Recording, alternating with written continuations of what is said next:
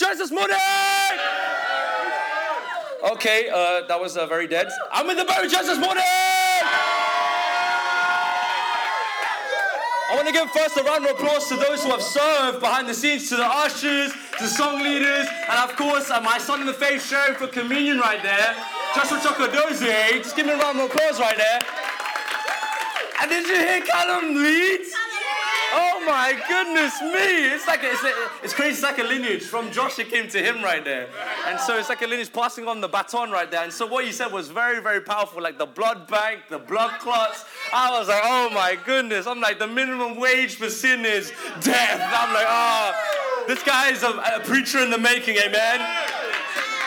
Turn your Bibles to Matthew chapter seven. You know, do we have any sold out moments in the house? Okay, where the mamas out? Do you have any sold out mamas in the house? Okay, let's go, mamas. Do we have any sold out singles in the house? Do we have any sold out teens in the house? Michael was just like. Do we have any sold out campus students in the house? Have any sold out disciples of Christ in the house? The title of the sermon today is Sold Out to the Dream. Sold out to the dream. Not sold out to Satan's schemes. Sold out to the dream. You know what's happened this year is that we've seen the 21st World Cup based in Qatar. Where, dare we say, we have different nations, 32 different nations, sold out to one dream to win. Yet, dare we say, as disciples of Christ, we as different nations are sold out to the dream to win as many as possible, amen? And so on Friday, Campus Devo, you know how the Friday, you know how the campus ministry be? Something's like, is it preaching? Is it games? What are we gonna do today? And so on Friday, Campus Devo, we, we went to watch at the brother's house, or we went to watch England versus America. And so, as you know, as expected, my philosophy 90 minutes go and no goal is scored. You know, in my opinion, um, it's like almost like having a game of hope deferred. Uh, could have done so much more on that one out. You're like, oh, ah, ah, ah, come on. It's like you're playing Mexico, ah, Mexican wave, ah. I'm like, man, this is getting exhausting, man. It's just it's doing the same reaction all the, all the time. I, I could have done so much in that one hour and a half. You know, some students wanted to do their coursework in Campus Devo. You know, dare we say they're partially sold out, amen. Yeah, watching, watching that match, I honestly felt like England were too passive and they weren't completely sold out. And the game ended up nil-nil. Wow. And that could be some of us today. Oh. Nil-nil in our bank account.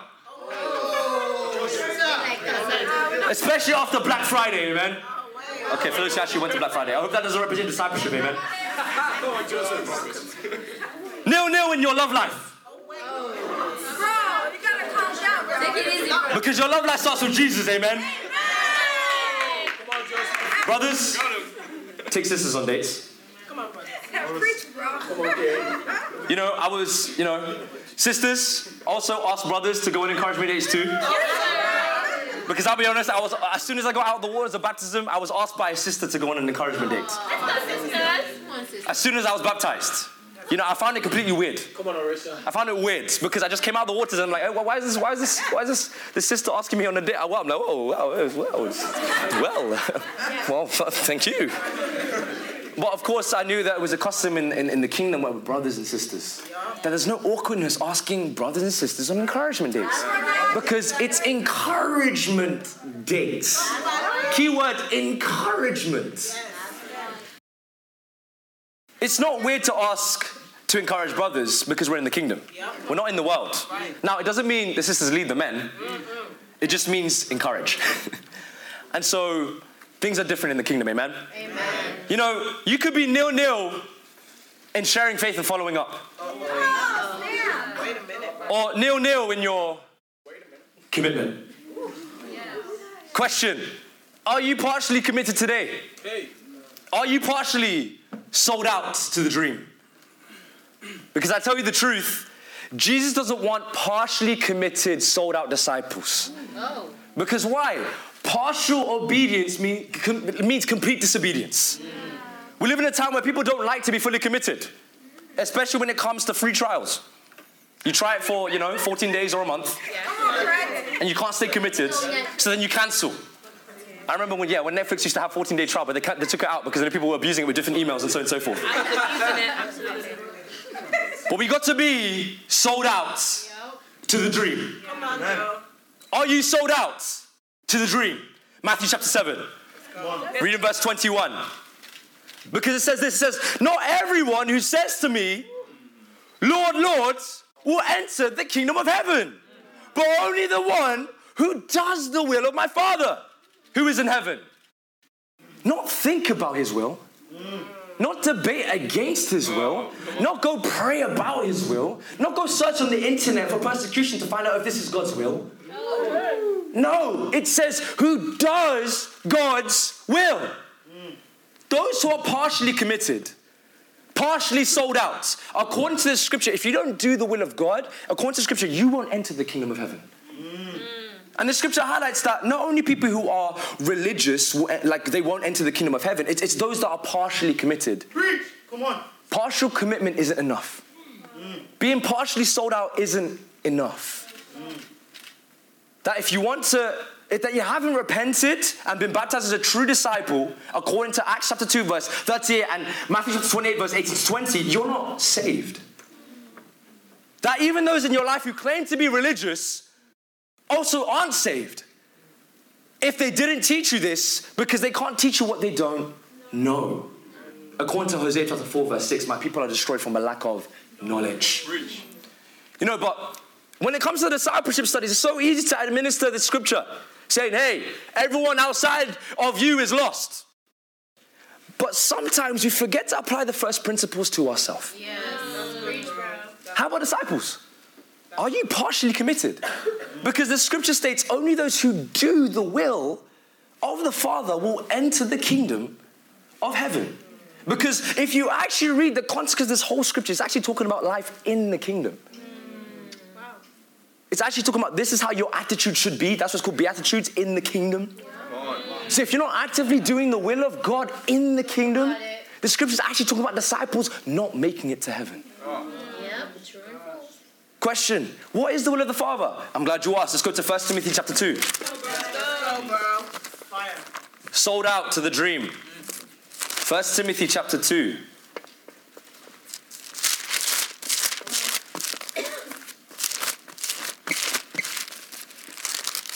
Says this in verse 3 This is good and pleases God our Savior. What's it talking about? It's talking about praying for the leaders, just two verses beforehand.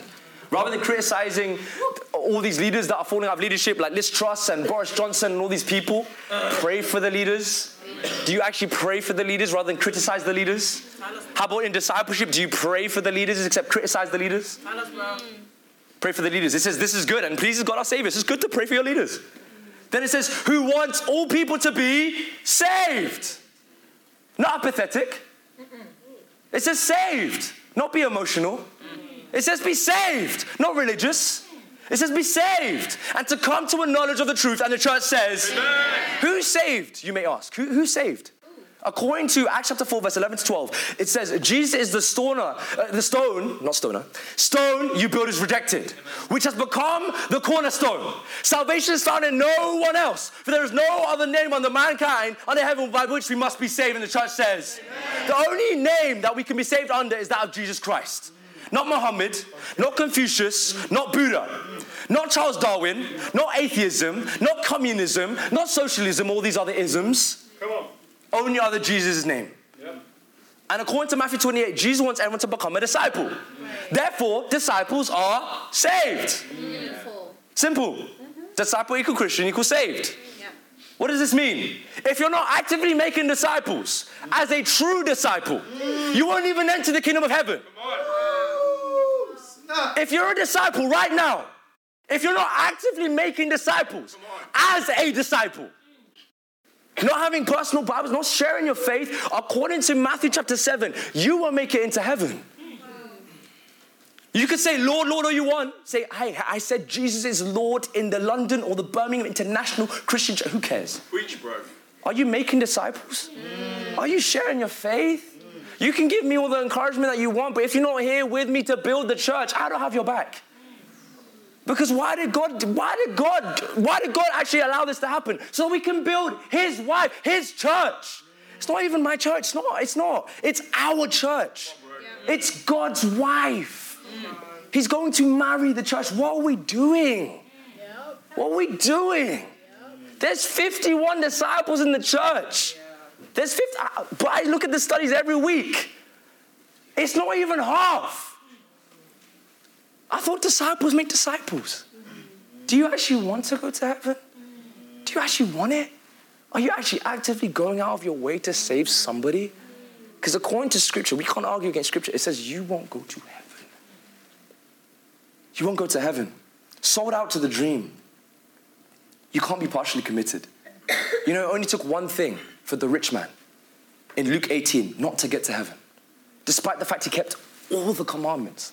You can come to the meetings, you can give contribution, you can take sisters on dates, you can do all of these things, you can have your quiet times. But if you're not actively making a disciple, actually reaching out to someone trying to change their life, the scripture says you won't make it to heaven.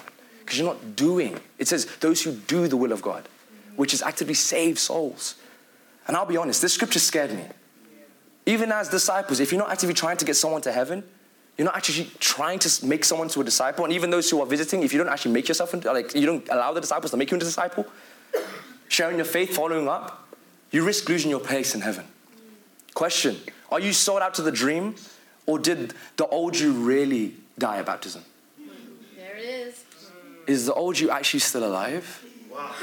If you don't have the dream, that means that you never really got baptized. You never actually died yourself. You never actually died in that water. You did a religious act, you got wet. Sure, that's great. You feel good for a bit. But you're actually making disciples. Do you see everything you do is making disciples? Mm. And everything you don't do is your effort of making disciples. What is your motive? Turn your Bibles to Romans chapter 2. On, let's go. Run, go. Sold out to the dream. Okay, I didn't know the front rows with me were turning their Bibles right there. Come on, turn the right. Let's go back, bro. Romans chapter 2, verse 13. It says this For it is not those who hear the law who are righteous in God's sight, but it's those who obey the law who will be declared righteous. So, what you do will get you into heaven, not what you know. Most people have heard from like from the Bible because the Bible is the most sold book in the world. And we're coming to a time in the year where everyone's going to hear about Jesus. He was born on Christmas Day. Fantastic. You can hear about Jesus all you want, but it doesn't matter what you know. It's about what you do. What do you what do you do with what you know? That's good. Knowing that you need to study the Bible and become a disciple for those who are visiting. Knowing that you need to come back for those who need to be restored. Knowing that you need to be sold out to the dream. Knowing that you need to be fully committed. Knowing the fact that the world is lost. What do you do with the fact that you know the, the world is lost? What do you do with it? What do you do with the fact that you know bitterness is sin? You still continue to be bitter. There it is. Wow. What do you do with the money given to God? Love offering's coming up. Money is attached to the heart. Yep. Very much so, bro. Where your treasure is, your heart will be also, as the Bible says. Giving exposes if you're really sold out to the dream or not. Who's given their love offering already? Come on, bro.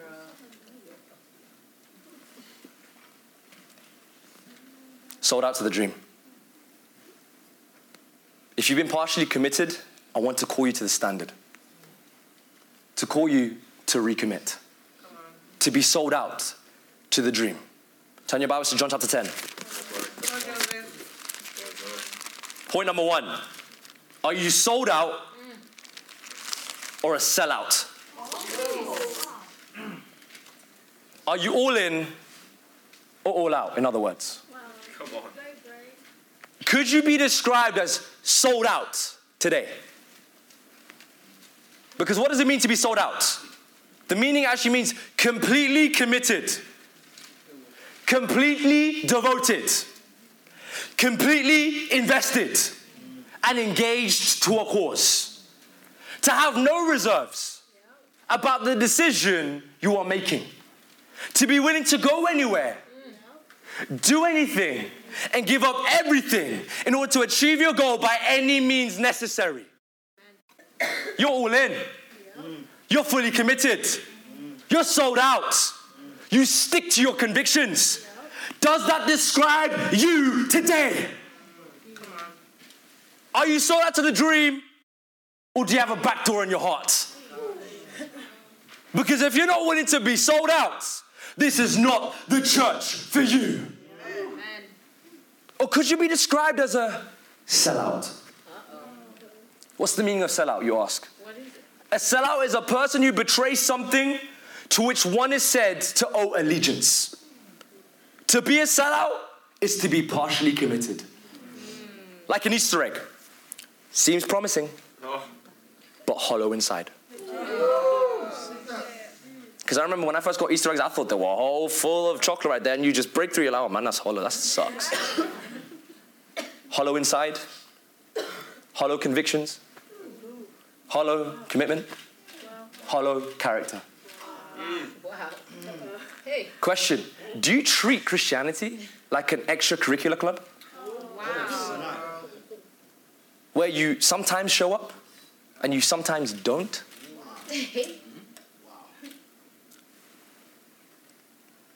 What we're about to read is the contrast of Jesus and the Pharisees.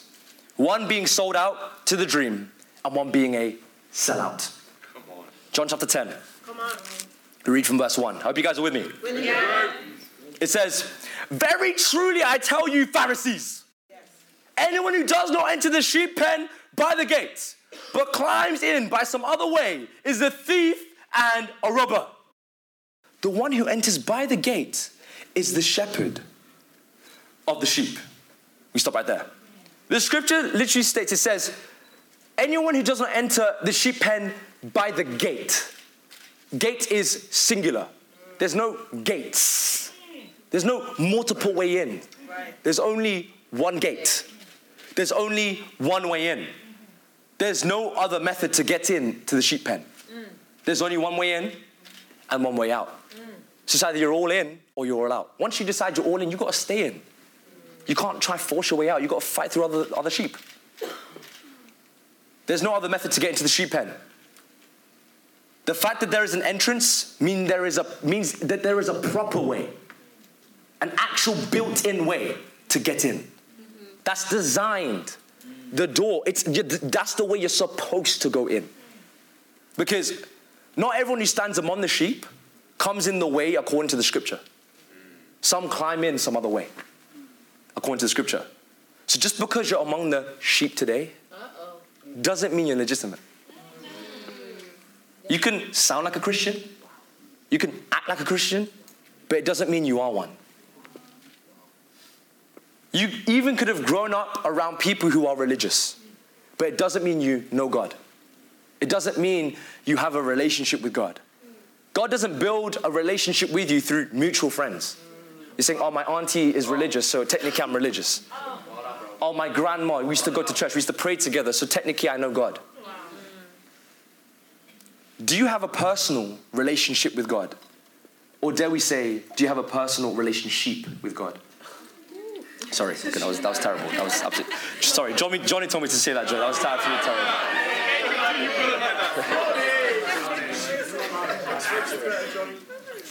Right, but but he who enters by the gate is the shepherd of the sheep. He says only the shepherd enters the gate. A true shepherd comes in the legitimate and designed way. God designed a specific way in, a way to be saved. Not by sinner's prayer, Nope.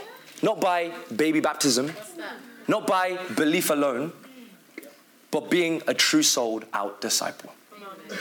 We serve a God of design.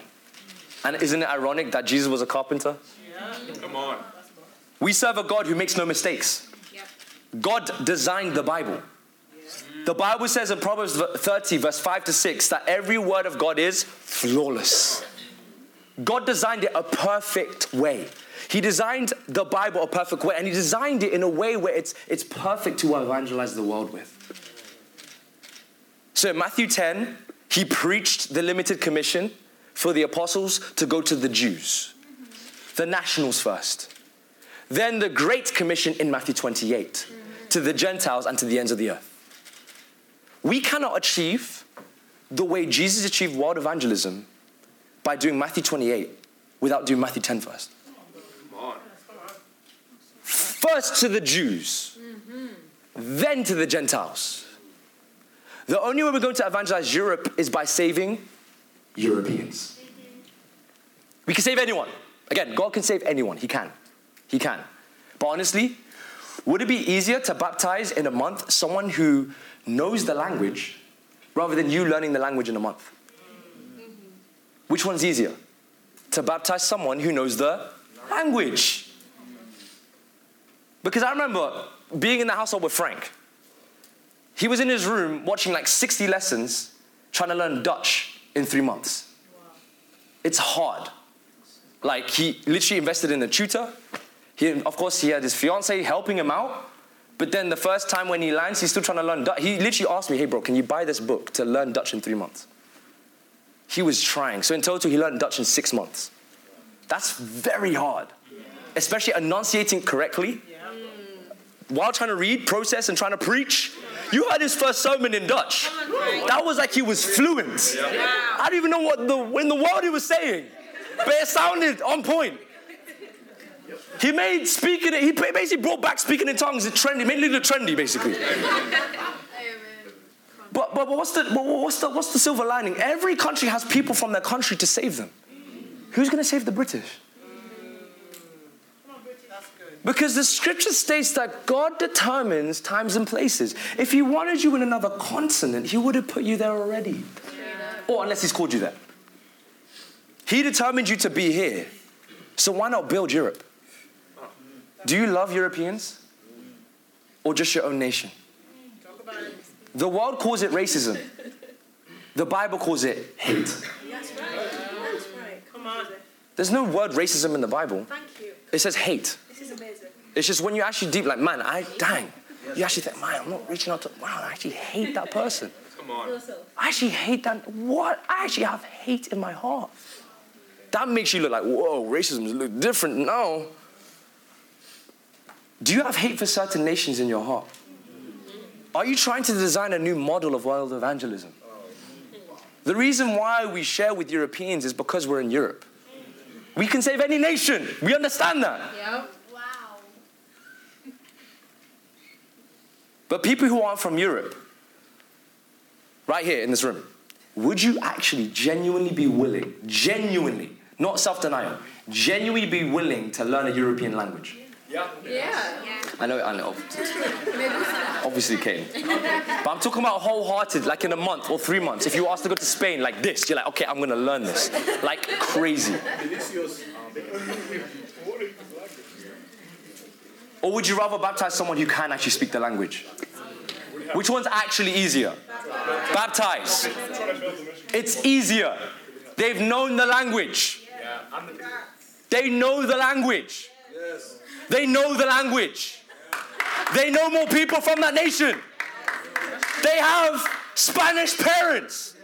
They have Spanish cousins. They know Spanish people. Why are we making it so hard for ourselves? Just baptize the Europeans. Straight up. Mm. I tell you the truth, you're not a sold out disciple if you're not willing to even learn the language. Mm. It's like it goes both ways because you have to be sold out nonetheless. Because then, if you're not willing to do both, share with someone who's from that country or even learn the language, you're not a disciple. You're not a disciple. Because as a disciple, you're willing to do anything. Speak a language, learn different language. Guys know me. When I meet new people from different nations, I write things in phonetics. Because I want to make sure I'm enunciating it correctly.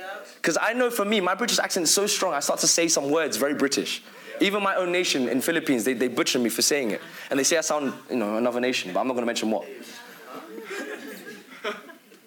But if you're not willing to be sold out to the dream, you're not the solution to the problem. Oh. You are the problem. Oh.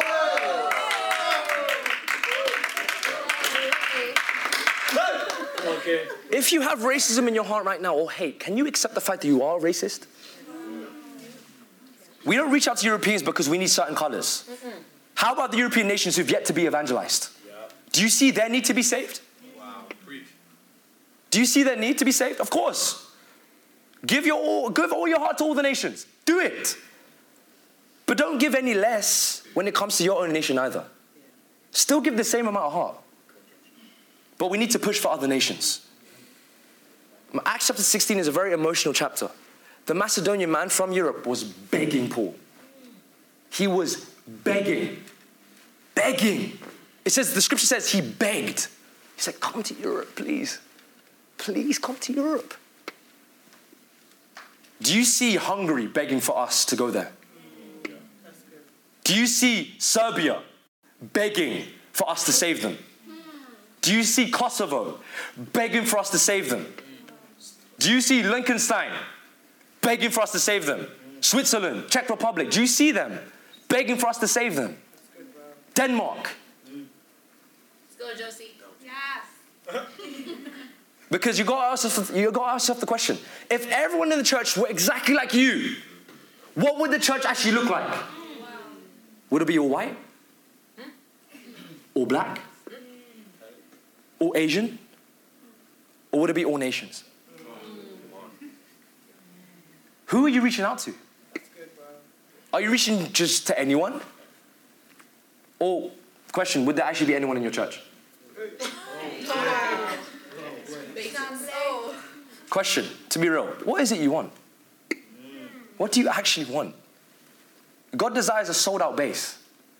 God doesn't need the right numbers, He needs the right hearts. Come on. Do you have the right heart today? And we have to remember, God is omnipresent, as we spoke about last week. Jesus is in this room right now. He sees your heart.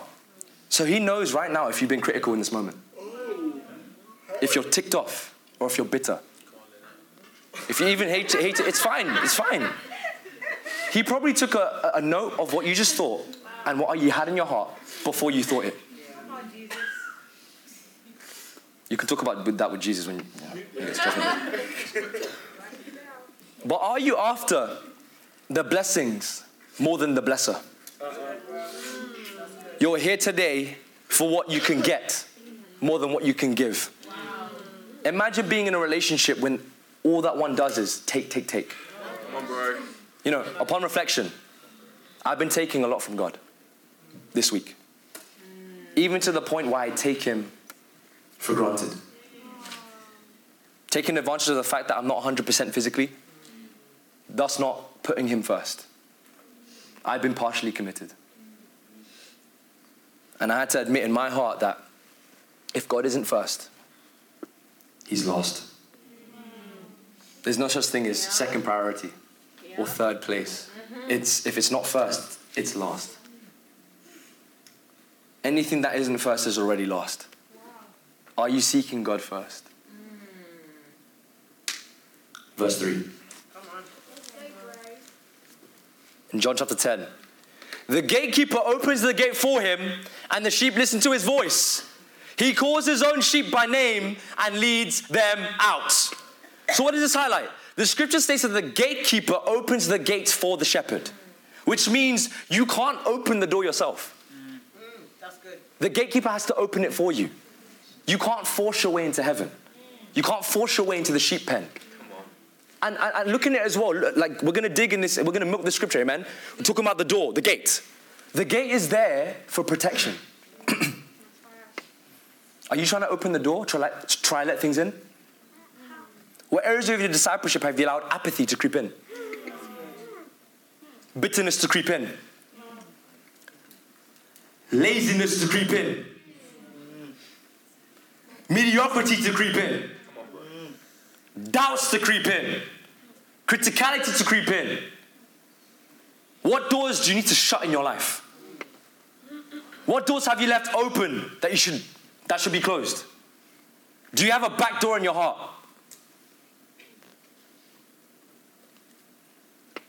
And the scripture goes on to say, and the sheep listen to his voice.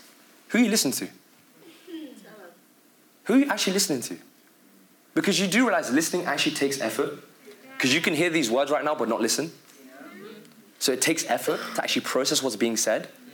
It takes one deciding to focus and to ignore anything that would distract one from listening. You know how long it took for Satan to deceive Eve in the garden? One conversation. It only takes one conversation with Satan, and he's got you. Wow. Yep. Are you an easy target for Satan? It only took one conversation for Eve to go against God. It takes one conversation for you to go against God. If you've been allowing Satan to talk to you, I tell you the truth, he's toying with you. Yep. He's using you. Do you allow Satan to use you more than God? Wow! Oh my Are you an advocate for Satan? Oh, That's a great question, bro. We have this phrase in this world called the devil's advocate. Are you actually the devil's advocate?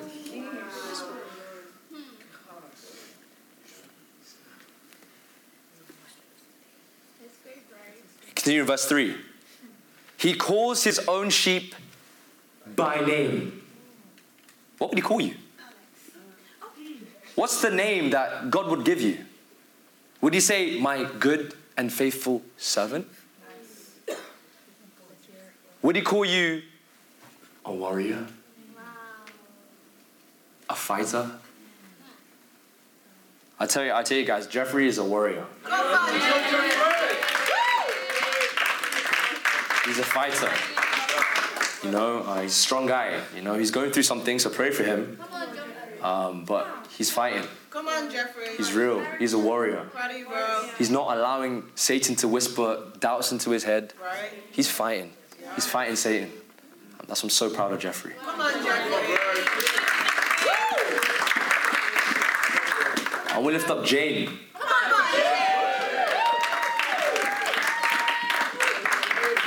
Jane has been through a lot of persecution, but she's been fruitful twice this year. She hasn't allowed Satan to get into her head, allow the persecution to get into her head. She's always serving on Fridays for food, always going miles to get this food, to cook. Even the sisters, like the sisters on Friday, oh my gosh, and for the food, fire. And that's Harriet as well, amen. Or would he call you lazy? Entitled? A. A thief? A deceiver? A coward? A liar? A murderer? Turn with me to Ezekiel chapter 3. Why would he call you a murderer? Yes, we understand we killed Jesus on the cross. But let's go a bit further. Are you a mass murderer? Ezekiel chapter 3.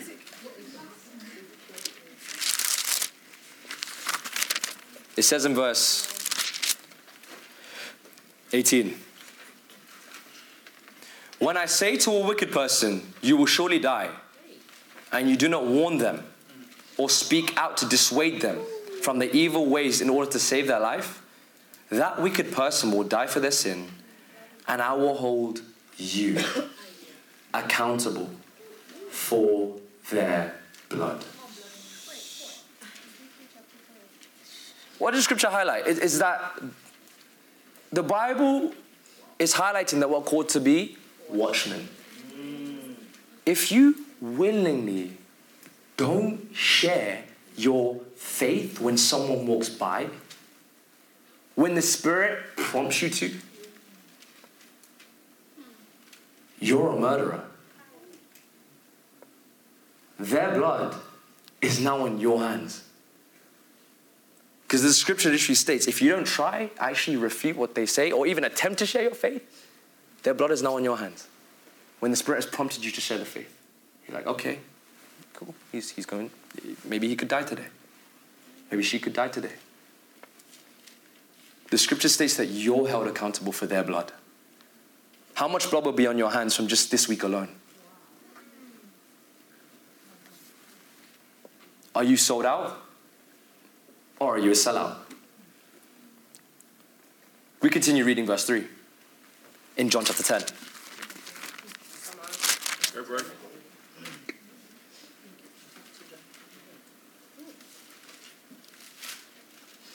It says, The gatekeeper opens the gate for him, and the sheep listen to his voice. He calls his own sheep by name and leads them out. It says, The shepherd leads the sheep out. You don't lead yourself. You don't make your own way out on how to do things. You don't self disciple. You follow. How are you as a follower? I want to speak to the brothers here. Men, do you actually lead? You were created to lead. It doesn't just mean leadership. How about leading someone to the waters of baptism? God designed you to lead.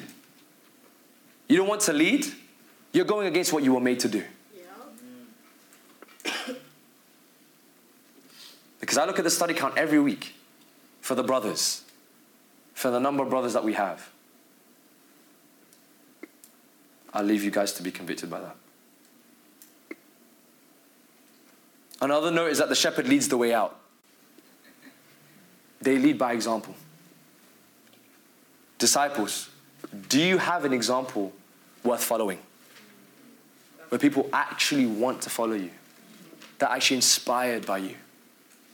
Are you an example or a warning? And honestly, this cut me to pieces. Because some, I, I, I think about myself, I'm like, man, like as I preach to you guys, I preach to myself. I really don't have an example for people to follow. I haven't got any personal Bible studies. I haven't been following up. I have no right to preach. I have no right to lead the way. I haven't been good, a good follower. So I'm sorry. Come on, John. What would our, our example produce? Let's make the decision to be sold out to the dream today. To be an example. To be an example for one another. To inspire one another. As the Bible says in Hebrews 10, to spur one another on towards love and good deeds. Not giving up meeting together, as some are in the habit of doing. Verse 4. When he has brought out all of his own, he goes on ahead of them, and his sheep follow him because they know his voice. We follow the shepherd because we know the voice. But do you know the distinguishing sound of Satan's voice or God's voice? because if what's being said is not in line with the Bible, why are you listening? Because how do we hear God? Through the word of God, not through angels, not through like like signs. Da, da, da. I had a religious experience. On. You hear it through the word of God. The Bible says in Hebrews chapter 1, it literally says that you hear that in the past, in the Old Testament, they used to hear it by God Himself. But now we hear it through His Son. Where do we find His words? In the Bible. People like, I heard God speaking. Did you read the Bible? Verse 5. But they will never follow a stranger. In fact, they will run away from him because they do not recognize a stranger's voice. Are you able to defend the gospel against strangers? Against strangers' voice? How well do you know your Bible? Do you memorize scripture? How often do you memorize scripture? Word for word. Memorizing. This is literally what we're going to be. This is literally the, uh, eternal, our souls, and God. Is it- That's it. That's all it's going to be. There's no point memorizing all these lyrics to, you know, all these, of course, the kingdom songs. Memorize the kingdom songs, amen. right? But I'm not talking, I'm talking about all the secular music and stuff. Why memorize all those lyrics? Why memorize all of that? Why memorize, I don't know, how tall someone is or X, Y, Z, fashion, da, da. Don't, memorize this. Come on, John. Instead of filling your head with excuses, fill it with the word of God. Instead of saying I'm struggling with mental health, do the thing that actually hit, like actually fill your mind with the thing that actually that can actually heal your health. Fill it with this. You know, you know how many chapters? There's so much in here. I'm only reading about five verses. There's so much in there. The Word of God is more powerful, more powerful than your mental health, more powerful than your past, more powerful than your trauma. I'm done hearing this in Britain. You're hearing these excuses. I'm suffering. I'm going. Say that to Jesus, who bled on the cross for you. Say that to Him. He went through the most suffering. This is nothing compared to Jesus. What we're going through is nothing. We haven't even suffered to the point of shedding blood. We're so weak. If Peter, John, and James saw us today, we're like, oh, I saw some persecution online, some email. Whoa. You guys are weak. You guys aren't disciples. You guys are religious. You guys are Pharisees. We probably class as Pharisees in those days. We probably would. Are you sold out? I'm done hearing the same thing in Britain, man. Same thing. Oh, this, oh, woe is me, woe is my life. Rubbish. Read the Bible. God knows you more than anybody, more than any psychiatrist, more than any therapist, more than any doctor. God is the great surgeon. He, know, he designed you. He designed you. Find power in weakness. Use it as a tool to share your faith. Find power in weakness. Come on, Joseph. Come on. Verse 6. Jesus used this figure of speech, but the Pharisees did not understand what he was telling them. So Jesus could be speaking to you today, but your religiousness could stop you from understanding.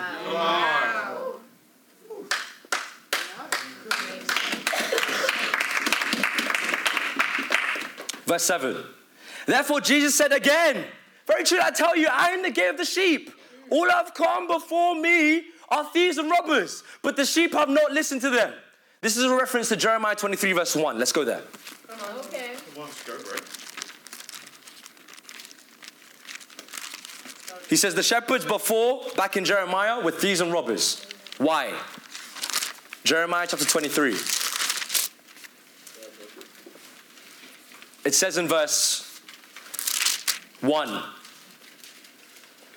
Woe to the shepherds who are destroying and scattering my sheep off my pasture, declares the Lord. Therefore, this is what the Lord, the God of Israel, says to the shepherds who tend my people. He's talking to God's people, he's talking to us. Because you have scattered my flock and driven them away and have not bestowed care on them, I will bestow punishment on you for the evil you have done, declares the Lord. What does this highlight? There are shepherds who destroy and scatter.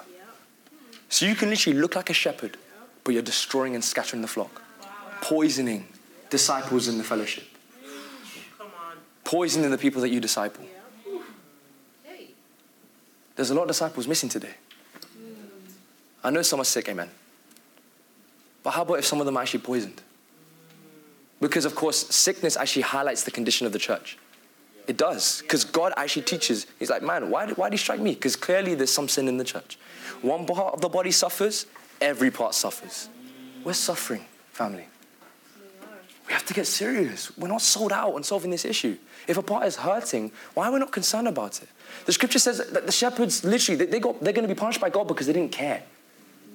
Do you actually message the, a brother if you don't see them in church? Do you actually message the sister if you don't actually see them in church? Are you actually concerned?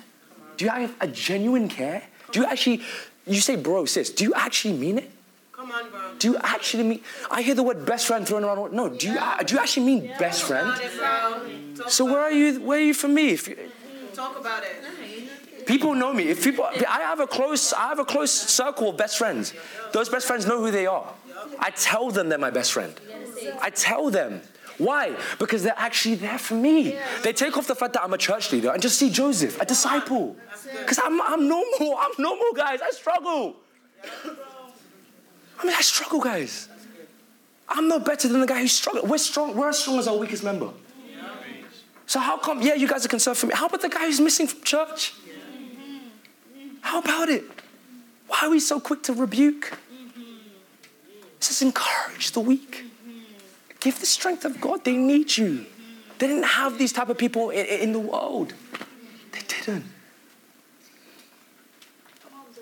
The people here responsible to lead Israel in Jeremiah in God's path at the time were the very ones responsible for Israel's present, oh, present unpleasant condition. And so God had decreed harsh judgment against them. As disciples, we are held responsible for those entrusted into our care, whom God has placed into our care. Question Do you care? That's it. Do you care? Sometimes you need care over confrontation. Meaning of care in the Hebrew means paked, which means to commit, entrust, and to commit for care. Are you committed to care? Are you sold out to care? Care means you go above the confrontation. You even go above their confrontation. Sometimes they don't even want to speak to you. You're like, no, no, no, I don't care. Let me speak to you. You give them what they need, not what they want. If you care, you won't be afraid to rebuke them if necessary. Even you won't be even be afraid to rebuke the one studying the Bible if you genuinely care for their soul. In a D time, in sharing your faith, you actually tell them the truth on the spot because you care for their soul. If you care, you won't be afraid to disciple them on the spot. Yeah, that's good. Or do you care by or do you care about being liked by everyone? Mm, talk about that one. Ephesians chapter 6. Sold out to the dream. Are you a soul? Are you sold out or you sell out after hearing everything today? Ephesians chapter 6, in verse 4. Fathers, do not exasperate your children. Mm-hmm. Don't, don't irritate them. That's what it basically means. Don't irritate your children. Instead, bring them up in the training and instruction of the Lord. Are you going after discipling your children? Mm. Have you been neglecting your children? Or spiritual for children, for those who don't have kids, you know?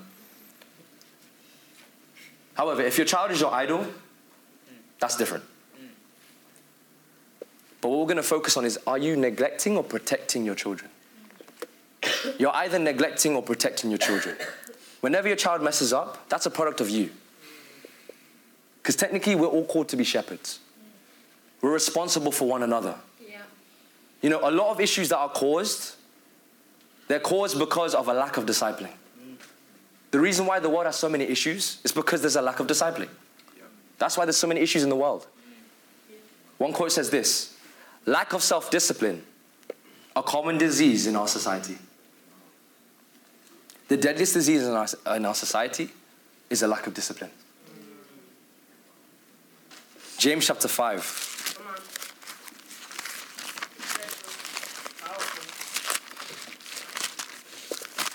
Powerful. James chapter 5, verse 20.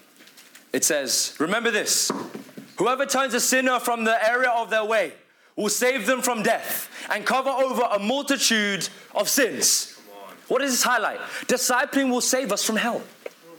Good. It literally says it. It says, Whoever turns a sinner from the error of their way, even this, we're still sinners. Doesn't mean as soon as we become a disciple, we're no longer sin. We're still sin. We're still receptive to sin. So we still need to ch- turn each other away from sin. Why allow someone to get to the point where they're struggling when it could have been pre- like prevented by weekly discipling? Disciples, are you going after your discipler? Luke 15, verse 7 says, I tell you that in the same way, there will be more rejoicing in heaven over one sinner who repents than over 99 righteous persons who do not need to repent. We can still fall into sin, family. So we still need to make sure we're continuing to repent. Heaven rejoices when there is a pe- repentance of one sinner. We're all sinners. Heaven rejoices when even a disciple repents. You fire up heaven when you repent. Proverbs 27. Good, bro. Come on, Joseph.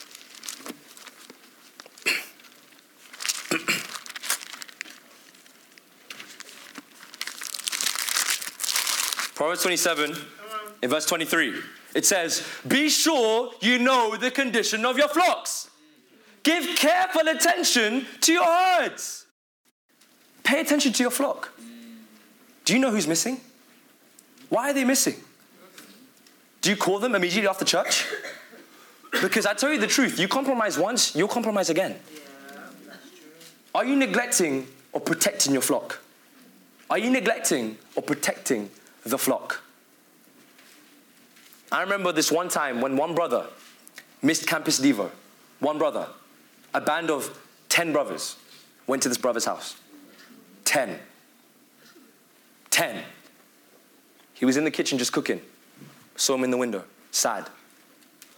Went to his house, and he was like, whoa. He saw, he saw me and another brother come in, and he was like, oh, okay, two. He saw three, then four, then five, then six, then seven, then eight, then nine, then ten. And he just stood by the cooker like. And what he said by the end of our conversation was, I feel loved. He said, thank you for not giving up on me.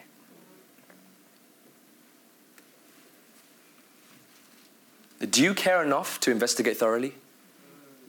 The Bible says in Deuteronomy 13, verse 14, then you must inquire, probe, and investigate it thoroughly. Do you ask questions? How did you get here? We have to keep the saved saved. How are you doing? Like, what do you do in D times? Are they just rebuking sessions? Or do you actually spend time doing with them what they like? Is your discipler your best friend? Why aren't they your best friend? Do they actually know you the most? Or are they just your counselor? Talk about that. One of the things that kept me faithful was the friendship I had with my discipler back in London. He was my best friend. That was my first discipler. Older brother that I never knew I needed, I needed in my life. The second one, my best friend, called my father in the faith. I called him my father in the faith. So first was Demeji, my best friend, my older brother. Second one was Luke Snow, my father in the faith. Because of the friendship. You don't hide anything from your best friend. Right. You're honest. You're honest. Do you actually have genuine friendships with those you take care of and those who are even above you? Do you care about the mission?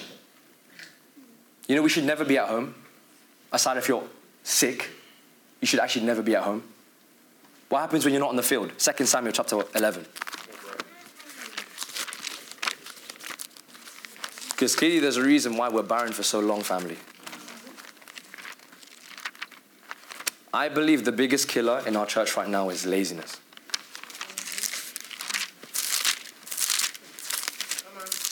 Second Samuel 11, verse 1.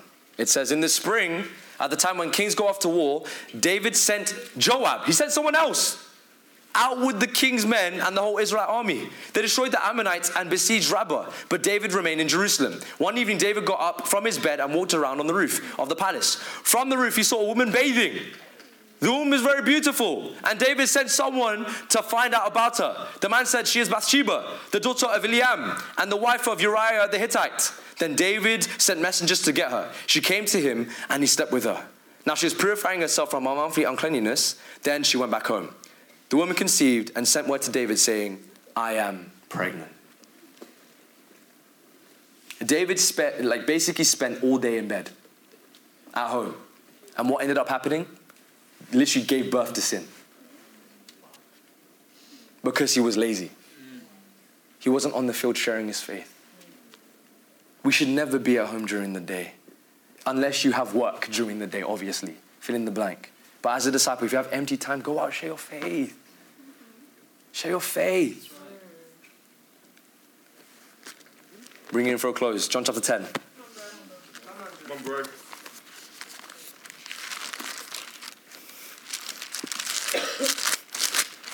John 10. Verse 11. It says, I am the good shepherd. The good shepherd lays down his life for the sheep. Says the same thing in verse 14. Why? Because Jesus knows to repeat things for us. Knowing that he's like we're gonna that he's gonna die for us twice. Like he's like, hey, I'm gonna die for you. Okay, you didn't listen, I'm gonna die for you. And this is in reference to John 15, verse 13. I'll just read it. Greater love has no one, no one than this to lay down one's life for one's friends. And from this scripture, it's a reference to Romans chapter 5, verse 7 to 8, which says, Very rarely will anyone die for a righteous person, though for a good person, someone might possibly dare to die. But God demonstrates his own love for us in this. While we were still sinners, Christ died for us. It's actually an insult to God when you say you feel unloved by God.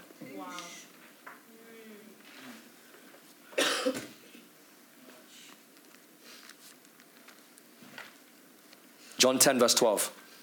The hired hand is not the shepherd and does not own the sheep. So when he sees the wolf coming, he abandons the sheep and runs away. Then the wolf attacks the flock and scatters it.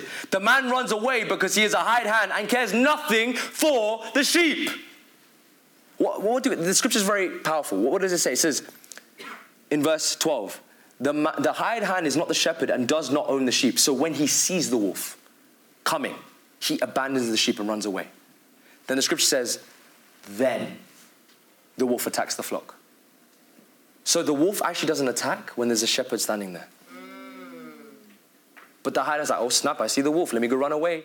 Because basically what the hider says, then the wolf. So the, the wolf wouldn't have done it if there was someone caring, if there was, a, if there was a shepherd caring for the flock. Have you run away from responsibility? Even responsibility to being unified, to work together in Bible studies. So, oh, most often than not, I always see one brother in one Bible study.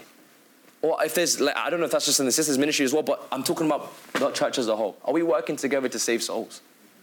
Are we working together on the field, learning from each other how to actually teach the Bible to each other? Because we're never going to multiply if 20% are doing the work. Verse 16 I have other sheep that are not of the sheep pen. I must bring them also. They too will listen to my voice, and there shall be one flock and one shepherd. This is talking about at this time when it was just the Jews. He's like, hey, there's a divide between the Jews and the Gentiles. And now, of course, when everything happens, there'll be no more divide. There'll be just one flock. The scripture doesn't state that there are multiple pens. They're still part of one flock, but maybe just put them in different pens. And this is a reference to Ephesians chapter 2, verse 13 to 17 which talks about Jesus' death destroyed all barriers between, Jesus, uh, between Jews and Gentiles, thus making peace. He put to death the hostility between the races. He put to death all divisions. All divisions were put to death because of the cross. What are you trying to keep alive? Christ has destroyed the barriers people build between themselves. Because these walls have been removed, we can now have real unity with people who are not like us. That's why the scripture says in Ephesians chapter 2, we know this very well in verse 19. We are no longer foreigners or aliens to God. So when you say you have nothing in common with another disciple, you have the cross in common. But because you're not connected to the cross, you feel like there's nothing in common between you both. That means the cross actually meant nothing to you. Come on, bro. The scripture states you're no longer foreigners and strangers, but fellow citizens with God's people. Mm-hmm. Becoming a disciple is entering God's family. Right. And we're no longer strangers. Mm-hmm. Then why is it that some of us feel like strangers to one another? We literally feel like strangers. How come we only see you at the meetings of the body, but never outside the meetings of the body, just to hang out, go for lunch, or maybe even on dates? Are you sold out or a sellout? In closing, in order to be sold out to the dream, I call you to make the decision whether to be all in or all out. You got to be sold out or a sellout. The Bible says in Luke chapter 3, verse 8 produce fruit in keeping with repentance. And do not begin to say to yourselves, We have Abraham as our father. If I tell you that out of these stones God can raise up children from Abraham, the scripture states that as you repent as a disciple, you produce fruit in keeping with your repentance. You don't just become a disciple and you're just there. The scripture says you, you, you have to produce fruit in keeping with your repentance. So the reason why you're struggling is because you're not making a disciple. And we already covered from the very beginning if you don't make a disciple, you won't go to heaven. This is a scripture that states you have to make disciples to keep you from sinning. You're too busy making disciples that you have no time to sin. Why? Still water gathers filth. If you're still in your discipleship, if you're the same literally like this year to last year, you don't want to, you're basically filthy. Because still water gathers filth. You don't want to spend, like none of us want to spend time around filth. It's smelly. You don't want to spend time with people who are filthy. So imagine someone coming to service filthy. You want to stay far away from them, right? If something stinks, right? Because dead corpses stink. Saying your previous life was better, It's like you're digging up your dead corpse. Stinks. Trying to live in the past, you're like the walking dead. Reasoning for how you are today. I tell you the truth, your prayers last year won't sustain you now. That's why they were there last year. They sustained you last year. Your prayers have to be bigger, deeper, and more conviction, with more conviction. Change your prayer route. Pray with somebody. Your prayers have to be deeper. They have to be longer. There's more things to pray about. If your prayers are getting shorter and shorter, you're not growing, you're dying. Come on. Revelation 3, verse 19. I'll show you two more and we're done. Hope you guys are still alive in the church, right? Revelation 3, verse 19.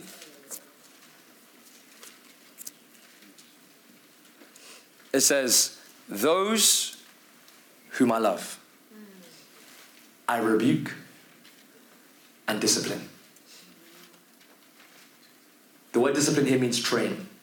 So when we teach the scripture, 2 Timothy chapter 3, verse 16 to 17, the Bible is used for teaching, rebuking, correcting, and training. It's actually saying discipling. That's what the scripture is used for. But because out of love, I love you guys. Let's be earnest, as the scripture states, and repent. Let's be, let's be serious. Let's actually go after taking care of the flock. Actually going after getting more people studying the Bible. Way more people. There's seven Bible talks. If you have uh, like one in each, if one falls off, because you're going after the next week, you're continuously having three light and darkness studies every week. Every week. But because like some Bible talks are working harder than others, it's not, that's not the way they're gonna, we're going to build the church. Literally, it's not. That's why there's a need for Bible Talk Leaders meeting after this service. Because we need to figure out a game plan on how we're going to build Birmingham. Because we need to get to Wolverhampton, like to build that region. It's not just a Bible, that's going to be a region. Same as Coventry. I got plans for Nottingham. These are things I'm dreaming and scheming with God. Last scripture, Second Chronicles chapter 16. Sold out to the dream.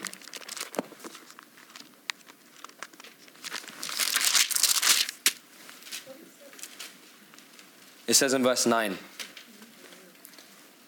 For the eyes of the Lord range throughout the earth to strengthen those whose hearts are fully committed to Him.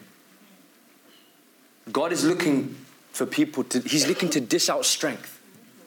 But the only condition is to be sold out to the dream, to be fully committed. You may be still weak right now because you're not fully committed. When you make the decision to be fully committed, God will dish you strength. Come on, bro. You're, you can never be too weak to turn your life around. You can turn your life around right in this moment. It takes five seconds to make a decision. If you don't make a decision in five seconds, you've already decided to make, not make a decision. You're going to stay the same. Make a decision today to be sold out to the dream, to be sold out to go after all nations, to go after Europeans, to be sold out to care, to be sold out to go and make disciples of all nations and go to the ends